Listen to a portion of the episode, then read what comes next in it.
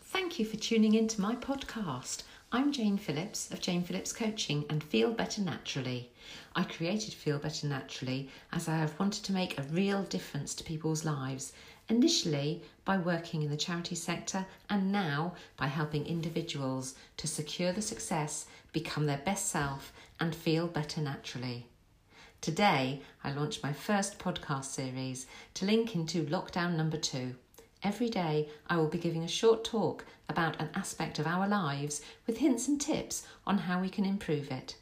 There will also be interviews with self care experts along the way. I hope you can join me daily during our Lockdown 2 journey together. You can also check out my website, janephillipscoaching.co.uk. Welcome back to my daily podcasts to help you through lockdown number two.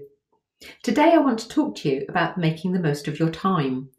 In the UK, we hope to soon find out what Christmas will look like here.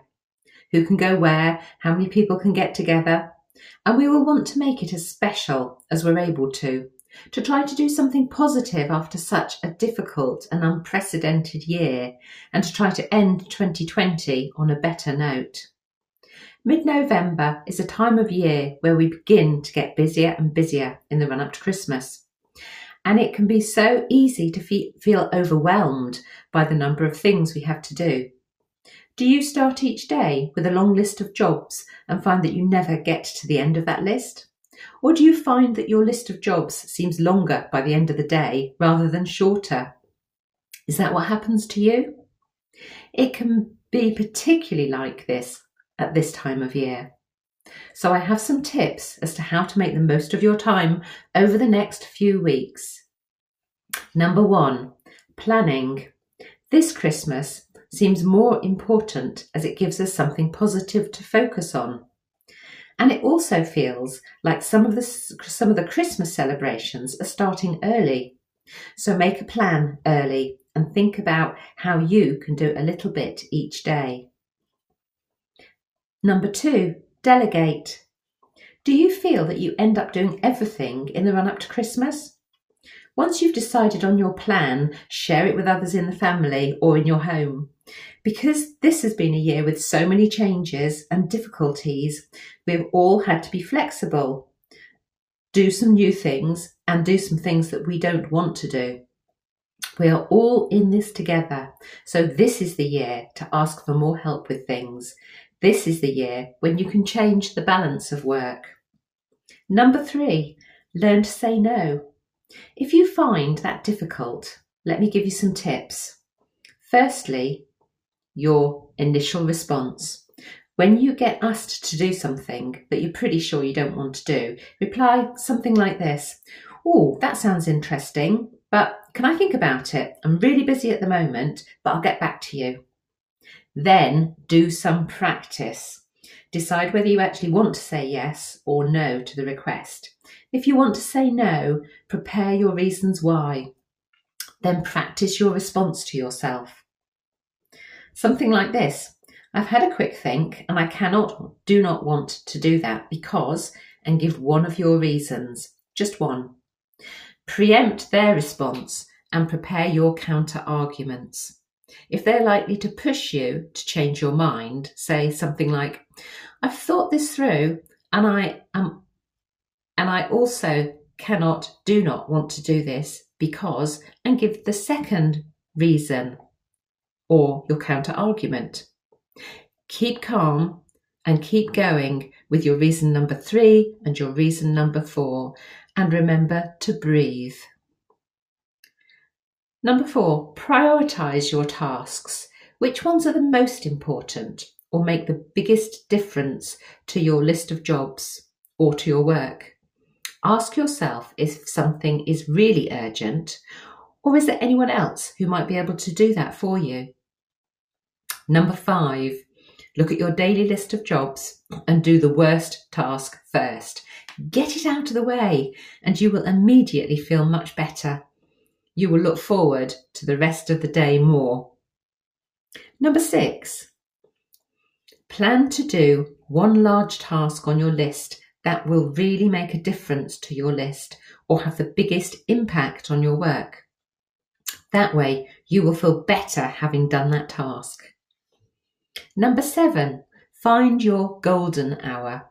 This is the time of day when you are at your most productive, have some quiet time, or there are minimal interruptions. It might be first thing in the morning or last thing at night.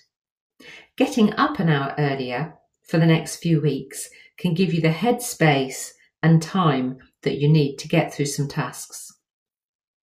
If you do get up early, make sure that you use your time well. Even just getting up 30 minutes earlier could make the difference. But if you're a night owl, a nighttime person, it might be worth adding that extra hour to the end of the day, not the beginning. Number eight, make some new traditions. Make this year different. It is the perfect year to make some new but nice changes. So if there's a tradition that you've always wanted to start, this is the year to do it. This year, our village is going to do something new, which is to light up the village with Christmas lights so villagers and children can enjoy while socially distancing as they walk around the village. That's an important job that will be added to my, to my to-do list. Number nine, think about task, not time. Do you think I've got all afternoon to do this job? Or do you think these are the jobs that I have to do? What I mean is, if you have the whole of the afternoon to do a job, does the job end up taking the whole of the afternoon when actually it could have been done in half an hour?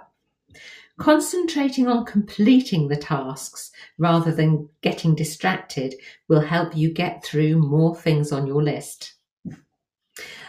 Amongst all of this activity, make a little haven of time for yourself. Recharge your batteries. Number 11, do one thing that you love doing every day because it's going to help with your well-being. Number 12, always have a couple of time filler jobs on the side. These are not time urgent, but things that need to be done. Something that you can do for five or 10 minutes at a time and then put down again. A good example might be writing Christmas cards. If you have five minutes to spare, do a little bit of that task and you'll be surprised how quickly you get through the task. Number 13, remember to be kind to yourself. And my final words are be imperfect. Imperfect is the new perfect. Tomorrow, I'll talk about improving your sleep. I look forward to chatting to you tomorrow.